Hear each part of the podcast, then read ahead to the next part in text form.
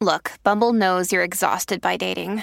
All the must not take yourself too seriously and 6 1 since that matters. And what do I even say other than hey?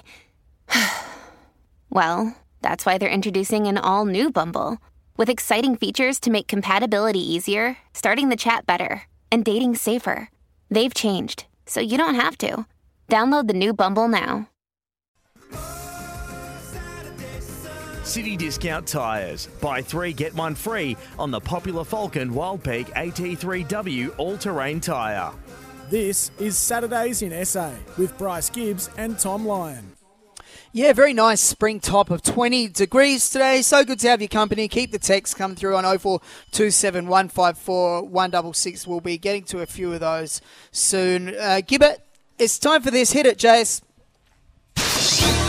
It's the week that was. Oh, yes. that's, that's very good. Uh, that's the other. I had another intro for that one, which wasn't my own voice. But hey, let's get to it. Um, grand final, Gibba. Let's just uh, reminisce for a moment uh, with the final moments of, of, last Saturday, and then I want to get to a question. Coleman head Jace? over the ball. And so ends one of history's great grand finals. Collingwood take the final step on the stairway to Premiership heaven. Flies, pies win the close one. Collingwood are premiers in 2023. Now, uh, we were treated that whole weekend because it was the AFL Grand Final and, of course, the NRL Grand Final. Fill me in as a non NRL person. How did that one play out? Well, Tom, uh, we got treated on Saturday, as you just heard Jared calling the end of the AFL Grand Final. The NRL Grand Final, Tom, was just as good. Yeah. Right. So the two best sides going head to head in the Brisbane Broncos and the Penrith Panthers.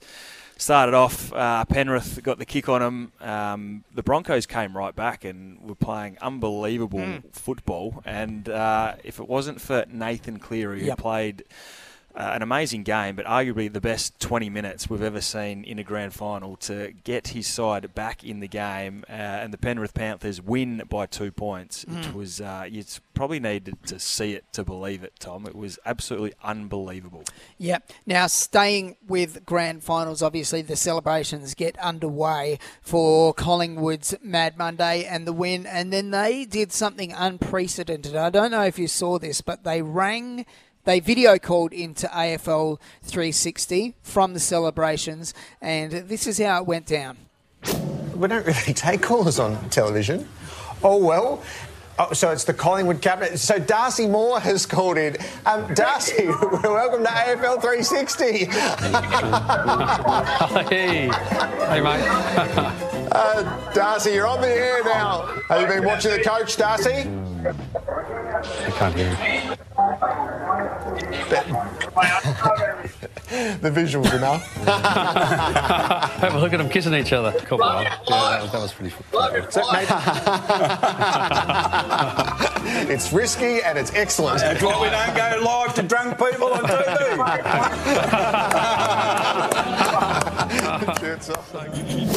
Yes, that's um, Mark Robinson at the end there saying we don't go live to drunk people on TV.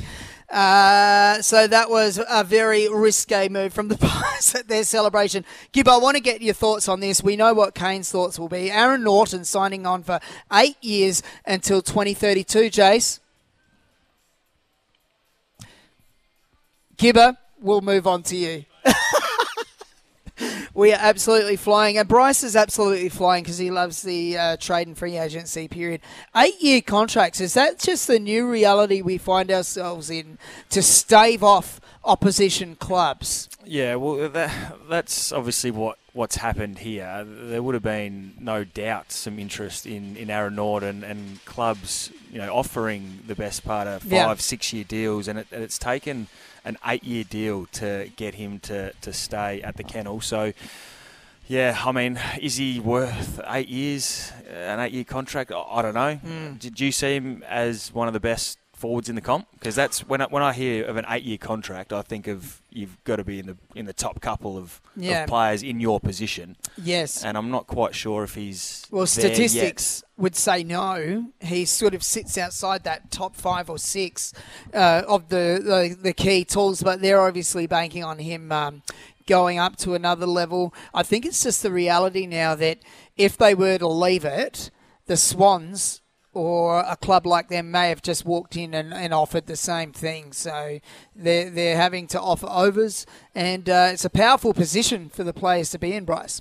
Oh, you can't argue from a, a player or, or a player manager's Yeah. point of view. If, if your manager comes to you and says, uh, "I've got an eight-year deal on the table for you. Do you want to take it?" Oh, do you know what, manager? No. I'm actually probably not worth that much, or Yeah. or probably shouldn't commit for, for that long. Of course, you're going to take it every day of the week. So it's not Aaron's fault or, or his manager's fault. It's, Yeah. it's the way that the clubs the clubs make these decisions, and it's either going to work really well for them or it could come back to, to bite them. Yeah, well, so far it's been about a 50 50 the with pun. these yeah, with these long deals. Finally, uh, Gibba, Adem Yze, new coach of Richmond.